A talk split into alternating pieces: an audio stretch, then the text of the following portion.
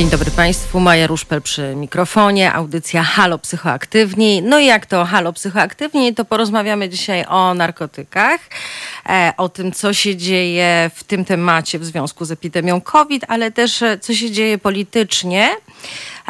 Jest z nami Magdalena Dąbkowska, pracująca w Open Society Foundation w Międzynarodowym Programie Polityki Narkotykowej. Udało mi się Magdę złapać, kiedy na chwilę tutaj przyjechała do Warszawy z Berlina, w którym na co dzień mieszka. Magda jest ekspertką od polityki międzynarodowej, polityki narkotykowej i jest osobą, której wiedza i doświadczenie, no myślę, że jest nieporównywalne właściwie z niczyją w tej chwili w Polsce. Dzień dobry, Magdo.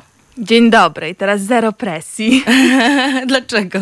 No tak mnie przedstawiłaś, bardzo mi miło i bardzo dziękuję za zaproszenie. E, ale to prawda, no pracujesz w polityce narkotykowej już kilkanaście lat. Chyba właściwie. trzynaście. Tak, tak, także e, myślę sobie, że jesteś najlepszą osobą, której mogłabym zadać takie pytanie, czy naprawdę polityka narkotykowa w Polsce jest taka straszna, jak, jak się o tym mówi, że tak powiem, publicznie? Pytam o to, bo mam wrażenie, że ten dyskurs publiczny idzie troszeczkę w stronę pewnego ekscesu i sensacji, to znaczy nierzetelnej rozmowy na ten temat. Ale oczywiście z drugiej strony mamy taką sytuację, że co roku kilkadziesiąt tysięcy ludzi ma problemy prawne z powodu tego, że złapano ich na przykład z jednym gramem, tak, czyli z jednym jednym skrętem. Inni ludzie mają problemy prawne z powodu tego, że uprawiali marihuanę dla celów leczniczych, no bo zanim legalnie weszła medyczna marihuana do Polski, no to, to w ten sposób sobie radzili. Ale czy faktycznie tak jest, że u nas jest tak strasznie źle? Jak ty na to patrzysz z punktu widzenia całej Europy, którą znasz? No właśnie, bo to trochę jest pytanie, do czego, do kogo porównujemy się Polskę i polską uh-huh. politykę narkotykową. Ja myślę, że tak długo, jak ktokolwiek trafia do więzienia za to, że posiada substancje psychoaktywne, tak długo ta polityka narkotykowa nie jest taka, jaka powinna być. Nawet dealer? No, ja rozumiem, że to jest takie podchwytliwe uh-huh. pytanie i sprawa dealerów jest kontrowersyjna. Natomiast trochę jest tak, że to jest takie słowo, a czasami uh-huh. nie zastanawiamy się za tym, kto się za tym słowem kryje. No najczęściej myślimy, że mafia, że ktoś bardzo brutalny, bezwzględny. E, tak i, i tutaj nie miałabym problemu z tym, żeby takie osoby trafiały do, do zakładów e, karnych. Natomiast najczęściej trafiają tam osoby za przestępstwa związane z narkotykami, kto, w których nie dochodzi do użycia przemocy, e, które są po angielsku nazywamy je non-violent.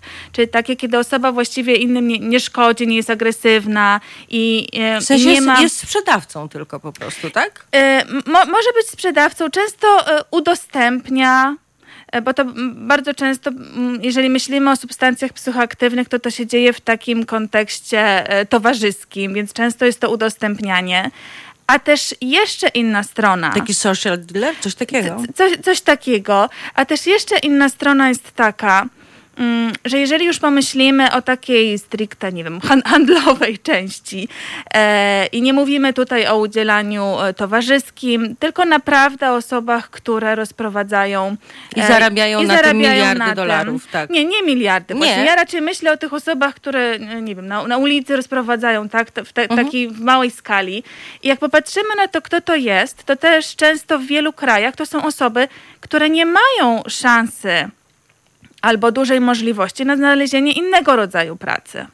To, to, to są często osoby, e, czy, czy które dorastały w gettach, czy w jakichś trudniejszych środowiskach, biedniejszych. I tak naprawdę trochę sytuacja jest taka, że one nie mają wielu innych możliwości. I gdybyśmy my jako społeczeństwo popatrzyli na ten aspekt właśnie takiej społecznej sprawiedliwości, tego jak w ogóle traktujemy różne grupy, jak w nie inwestujemy, e, począwszy od edukacji, przez jakieś programy wsparcia i tak dalej, to też może by się okazało, że sytuacja się zmienia e, i osoby, które, na które dzisiaj patrzymy właśnie z takim przerażeniem, dealerzy, może mogłyby się zająć także innymi, e, innymi zajęciami w życiu. Ale dobrze rozumiem, że i dealerzy, i użytkownicy są po prostu w twoim, twoim zdaniem e, e, ofiarami narkobiznesu, czyli tych ludzi, którzy naprawdę na tym zarabiają bardzo duże pieniądze? Ja myślę, że są ofiarami przede wszystkim tego, jak cały system polityki narkotykowej międzynarodowej jest skrojony. A myślisz, Dlatego, że lepiej by że... było, żeby, była, żeby były narkotyki legalne? To znaczy, żeby państwa przejęły nad nimi kontrolę?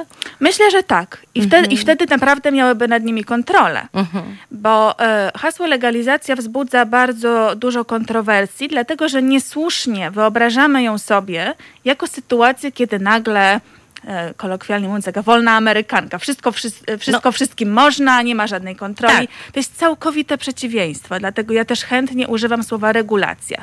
To byłaby sytuacja, kiedy państwa naprawdę biorą na siebie odpowiedzialność za każdy krok tego, co dzieje się z substancjami psychoaktywnymi, począwszy od ich produkcji, skończywszy na, na użytkowaniu i tym, żeby I, ono było bezpieczne. Tak, oraz ewentualnie dostępnością terapii. Tak, tak. Natomiast to, co mamy dzisiaj i co, um, co um, nazywa się kontrolą i faktycznie jest takie bardzo um, nastawione na dbanie o, nie wiem, security po angielsku, takie bezpieczeństwo, ale takie właśnie ko- kontrolowanie bardzo, tak naprawdę jest często zamiataniem pod dywan. I, I umywaniem rąk, powiedziałabym, przez państwo. To daje ogromne pole popisu dla karteli narkotykowych, dla mafii, która zbija na tym ogromne pieniądze. Natomiast, e, natomiast osoby gdzieś tam na dole tego łańcucha produkcji czy, czy sprzedaży, no, no właściwie są często, nie powiem, że wyzyskiwane, choć to też tak bywa. Natomiast e, no, skala ich, nie, nie wiem, przewiny, że tak powiem, winy, tak jak to społeczeństwo e, określa, właściwie jest niewielka. Ich udział w tych, e, w tych zarobkach narkobiznesu są niewielkie. Mówimy też o, rozumiem, rolnikach w Kolumbii, a w Afganistanie, tak, którzy też są wykorzystywani przez... E, nie wiem, jak ich nazwać, bossów narkotykowych. Tak, tak, tak, tak. Mhm. Są ofiarami tej wojny z narkotykami, która trwa od pięćdziesięciu lat mhm. e, i która e, tak naprawdę... jest bardziej wojną z ludźmi niż z narkotykami, która od, swoich, od początków swoich miała bardzo rasistowski charakter. Była wymierzona w konkretne grupy, w konkretne mniejszości w Stanach Zjednoczonych.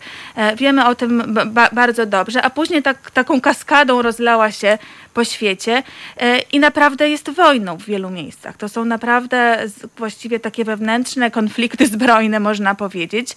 Ehm, Nie zmienia to skali dostępności środków psychoaktywnych na świecie, natomiast prowadzi do wielu, do wielu nieszczęść i tak jak, tak jak powiedziałaś, ci bossowie narkotykowi, oni właściwie wciąż na tym zarabiają grube pieniądze, dlatego że coś, co jest nielegalne, jest o wiele, o wiele droższe. Natomiast osoby gdzieś tam, no właśnie, na dole tej, tej drabiny, takie żuczki, czasami się o nich mówi potocznie, ci, którzy sprzedają niewielkie ilości, ci, którzy... Um, transportują przez granicę niewielkie ilości. To są dramaty wielu na przykład kobiet z krajów afrykańskich, które właściwie pozostawione same sobie w trudnej sytuacji rodzinnej, finansowej, czasami się decydują świadomie lub nie na przemyt de facto narkotyków i lądują na wiele, wiele lat w więzieniach już na przykład w, w Europie, zupełnie nieświadome tego, co się zadziało, bez kontaktu z rodzinami. Tak formalnie no przerzut narkotyków. Natomiast to są często o, naprawdę niewielkie ilości, a wielkie dramaty za tym. Mhm. Tak, sam, tak samo e, rolnicy, farmerzy lokalni, którzy od wielu wieków uprawiali te rośliny. Rośliny kulturowo w danych miejscach e, jakoś znane, e, używane od, od wielu, wielu lat do celów czy medycznych, e, czy związanych z kultem jakimś religijnym, tak, wyznaniowym.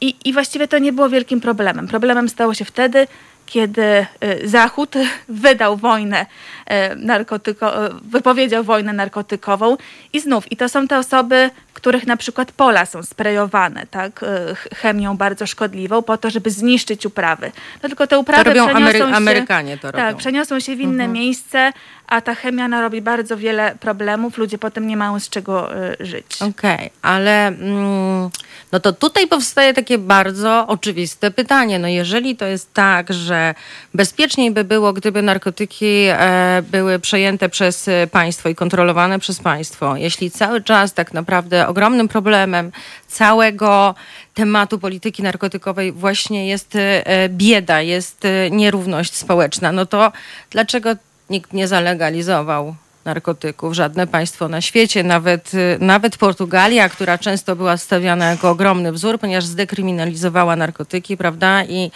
tam postępowanie jest takie, że jeżeli się ktoś policji, że tak powiem, z tymi narkotykami napatoczy, mówiąc kolokwialnie. Wspieraj niezależne Halo Radio, które mówi wszystko. www kropka halo kropka radio ukośnik SOS. Dziękujemy.